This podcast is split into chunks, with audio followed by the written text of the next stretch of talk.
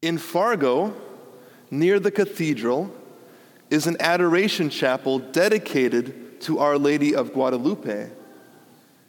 And before I, I entered seminary, I would spend one hour a week there worshiping Jesus in the Blessed Sacrament as part of their 24 hour devotion that they have at that chapel.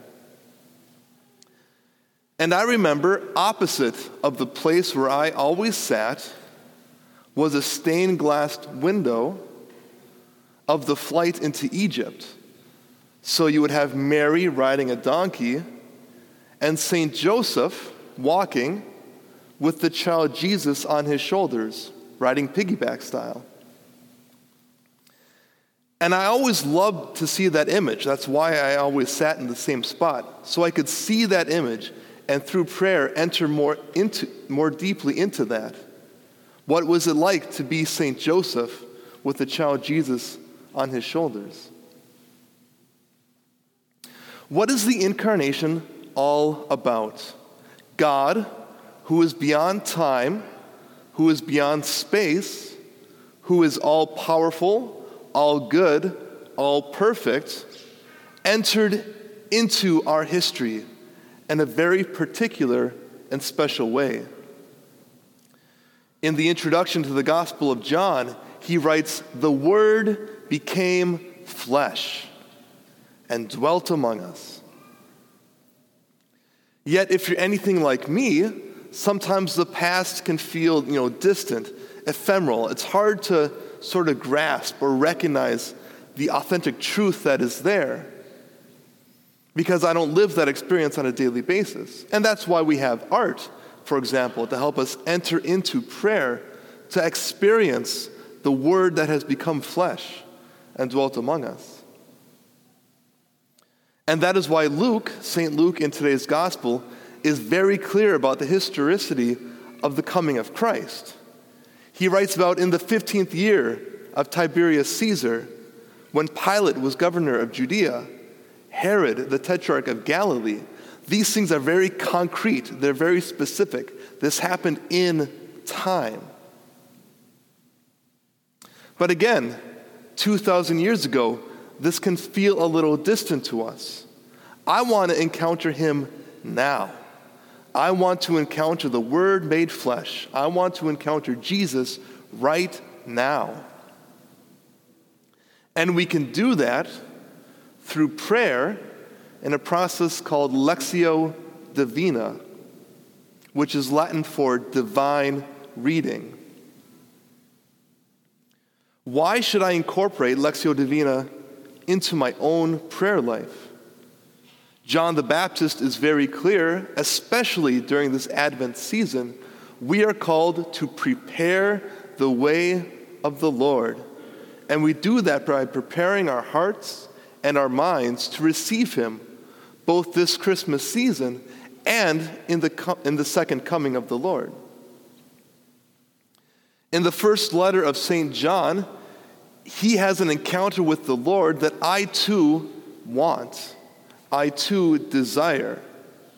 He writes, That which was from the beginning, which we have heard, what we have seen with our eyes, what we have looked upon and touched with our hands.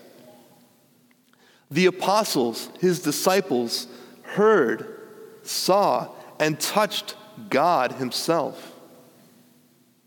What is that like? For touch, what is it like for St. Joseph to have the child Jesus riding on his shoulders? What is it like for the disciples to shake Jesus? They grabbed him by the shoulders and shook him to wake him up because they were terrified during a storm on their boat.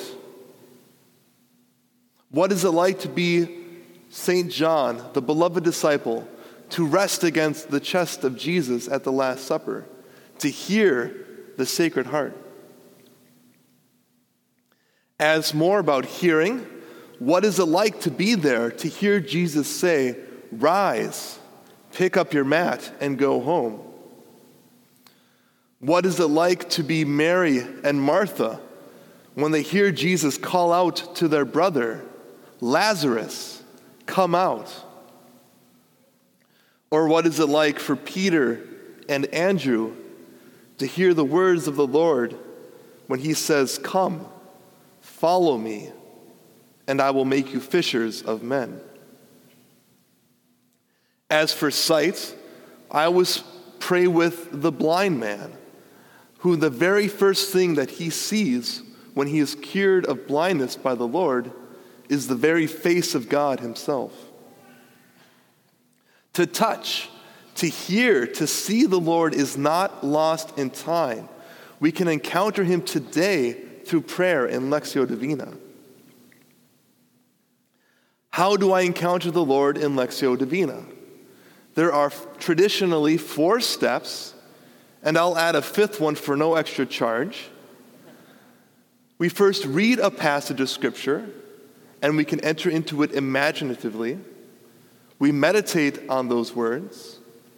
We then pray, contemplate, and finally, the fifth step is to share with friends or family.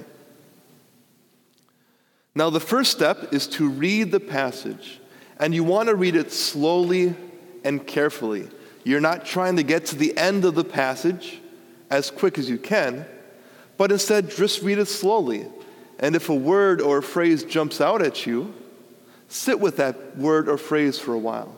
Let it sink in. You can imagine it too, these events happening in time. When we meditate on a passage, it's like chewing your food. What are the thoughts or the questions that arise as we imagine these things happening? Thirdly, we offer our prayer.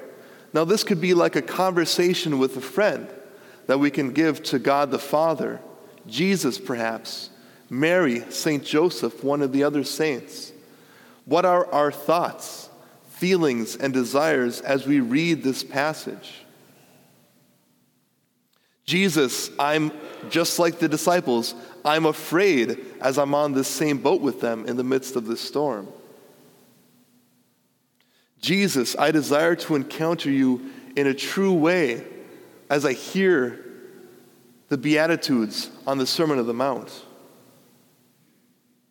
Jesus, I don't think I can do what you're asking me to do when you're calling me to be a fisher of men. Next, we contemplate. This is perhaps both the easiest and the most difficult step is just to rest quietly in the presence of the Lord we're not trying to achieve something, we're not trying to do something. We're simply resting in the knowledge of the love that the Lord has for us. And finally, my fifth step is to share this. This can be a prayer that you do as a family or amidst a group of friends. You can do it together. So when it comes down to the end of this time of prayer, share what the Lord has been doing. You can share it with your spouse or your children. Or if you have a group of friends that like to pray together, share it amongst each other. This is the word or phrase that stood out to me. This is what I think the Lord was trying to communicate. You can do this as a family, as a group of friends. As for what passage to read, to pray with, any Sunday gospel is a good place to start as we come about the third and the fourth Sundays of Advent. But I think, especially in this Advent season, the nativity passages in both the Gospel of Luke or Matthew really stand out as wonderful things we can do to read, to pray with Lectio Divina. We can imagine the angel Gabriel coming to Mary and saying, Hail, full of grace, the Lord is with you. We can imagine Mary and Joseph being denied a room at the inn. We can imagine a cold, dark night when the shepherds are working and an angel comes to them bearing good news for the salvation of mankind. We can imagine the sights and smells of the manger when the Magi visit. And then finally, the flight into Egypt with St. Joseph carrying the child Jesus on his shoulders. We can imagine all of these different scenes, and the Lord looks to encounter us in all of them. We all yearn for an encounter with the Lord, to hear Him, to touch Him, to see Him. In the Christian life, one of the dominant ways that we do this is through prayer. Through this five step process of Lectio Divina, reading, meditating, praying, contemplating, and sharing, we can make the scriptures, the living Word of God, come alive in our own lives and in the lives of our family and our friends. This Advent season, my encouragement is to engage in this process in your homes so that all of us can prepare the way of the Lord.